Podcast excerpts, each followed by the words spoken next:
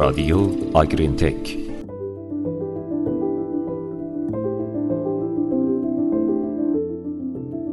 به نام خداوند بهار آفرین سلام و درود بهاری ما از رادیو آگرین تک در اولین شنبه و اولین پادکست از سال 1401 تقدیم شما خوبان. سلام همراهان خوب آگرین تک امیدواریم در این نوروز زیبا هر کجا که هستید سلامت و برقرار باشید. در اولین پادکست سال جدید به موضوع شیرگیری موفق گوساله ها می پردازیم. رشد آینده گله های شیری بستگی به رشد گوساله داره. بنابراین رشد و توسعه مناسب گوساله ها یکی از مهمترین چالش ها برای گله های شیریه. همونطور که می‌دونید مراحل مختلفی در پرورش گوساله وجود داره. از تولد تا شیرگیری. که تأثیر زیادی بر پرورش گوساله داره و نتایج اون بر نرخ رشد بعدی و تولید شیر گله تأثیر داره. شیرگیری یکی از این مراحله. در این پادکست تلاش می‌کنیم تا عوامل مؤثر بر فرایند شیرگیری در مزارع رو با پرورش متراکم گوساله به طور خلاصه تقدیم شما کنیم.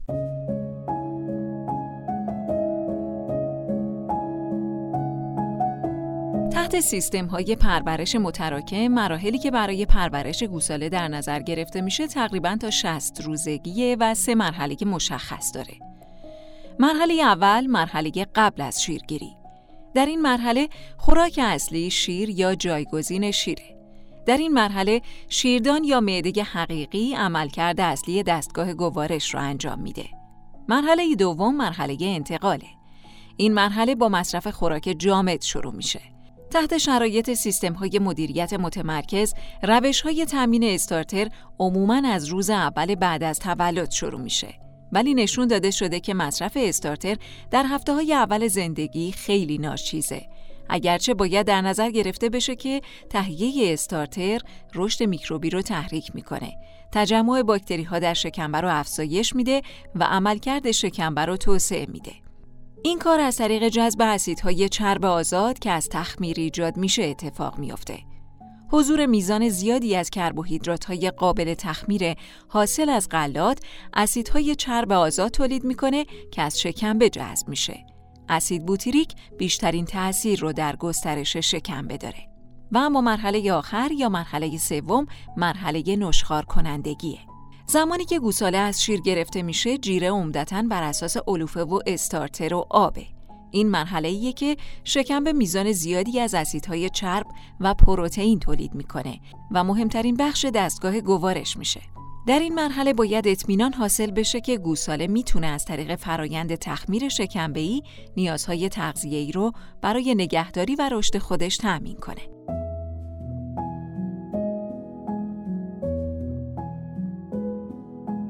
توصیه میشه میزان ماده خشک مصرفی از علوفه به 12 تا 15 درصد محدود بشه و علوفه کیفیت بالا و قابلیت هضم خوبی داشته باشند. معمولا در این جیره ها یونجه استفاده میشه. یونجه باید همیشه کیفیتی عالی داشته باشه یعنی پروتئین بالا و خاکستر پایین. چرا باید سطح علوفه محدود بشه؟ استفاده از علوفه در تغذیه گوساله بحثیه که خیلی ابهام داره. علوفه عموماً برای رشد اندازه گوساله و گسترش بافت ماهیچه‌ای شکمبه یا اثر فرسایشی که می‌تونه پاراکراتوسیس رو در شکمبه از بین ببره استفاده میشه. در این دام ها مصرف استارتر آسیاب می‌تونه پهاش رو کاهش بده و نهایتا منجر به کاهش قدرت جذب بشه.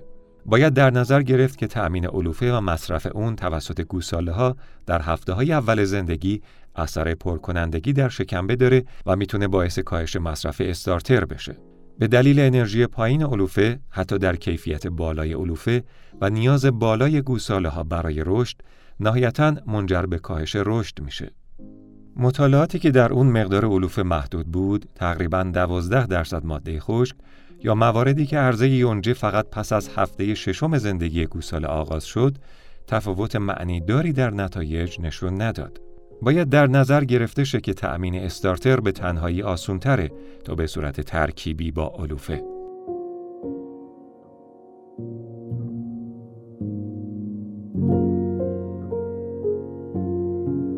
چگونه و کی باید گوساله از شیر گرفته بشه؟ معیارهایی که دامدار برای تصمیم گیری در مورد زمان شیرگیری گوساله ها استفاده می‌کنه باید عملی و برای اندازه گیری ساده باشه. همچنین توصیه میشه که بر اساس حقایقی انجام بشن که هدف توسعه و عملکرد شکمبه، افزایش و حفظ سرعت رشد رو تأمین کنه. این سه فاکتور باید برای شیرگیری در نظر گرفته بشن. اندازهگیری مصرف استارتر تضمین اینکه دام حداقل میزان یک و نیم تا یک و دو دهم درصد وزن بدن به صورت سه روز پشت سر هم تغذیه کنه. وزن دام در زمان قبل از شیرگیری و تضمین اینکه وزن حداقل دو برابر شده یا حداقل 70 درصد افزایش یافته باشه در مقایسه با وزن تولد یعنی تقریبا در 60 روزگی و همینطور سلامت گوساله. فرایند شیرگیری می‌تونه در زمانهای مختلف انجام بشه و موضوع اصلی رسیدن به مصرف یک نواخت استارتره. در زمان مشابه میزان شیر یا جایگزین شیر بین 7 تا 10 روز قبل از شیرگیری باید از تقریبا 4 لیتر به 2 لیتر کم بشه. دفعات تامین شیر هم نباید بیشتر از یک بار در روز باشه. همزمان میزان استارتر ارائه شده افزایش پیدا می‌کنه و افزایش مصرف هم باید بررسی بشه.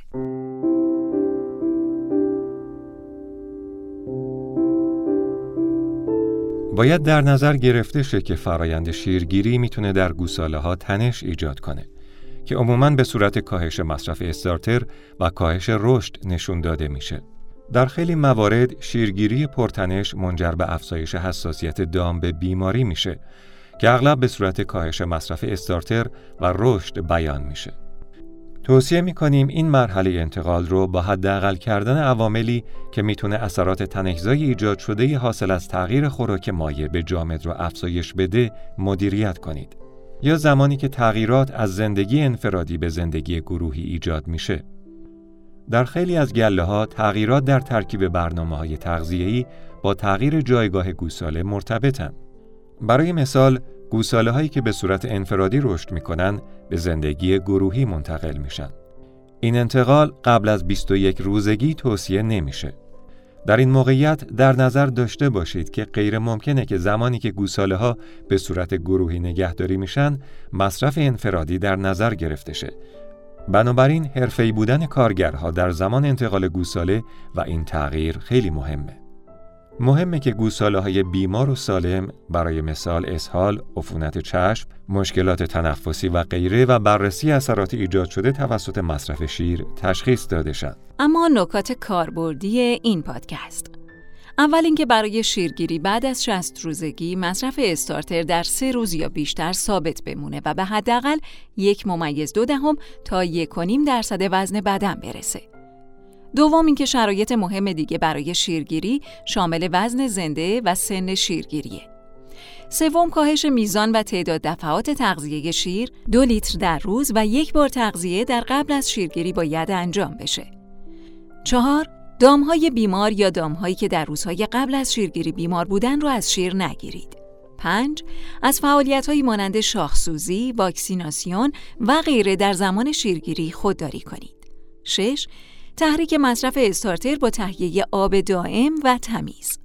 هفت اگه جایگاه گوساله باید عوض بشه اون رو با تأخیر ده روزه از شیرگیری انجام بدید. هشت زمانی که تغییر از جایگاه انفرادی باید به گروهی انجام بشه مهمه که این کار در دو مرحله انجام بشه که مرحله اول در گروه های 5 تا 6 عددی باشه که حداقل 45 روز طول بکشه و سپس به گروه بزرگتر منتقل بشن و نه جایگاه گروهی. این جایگاه باید تهویه خوب داشته باشه و دسترسی راحت به خوراک و آب داشته باشه. بسیار ممنونیم که با پادکست اول سال 1401 آگرین تک هم همراه بودیم تا هفته بعد خدایا رو نگهدارتون.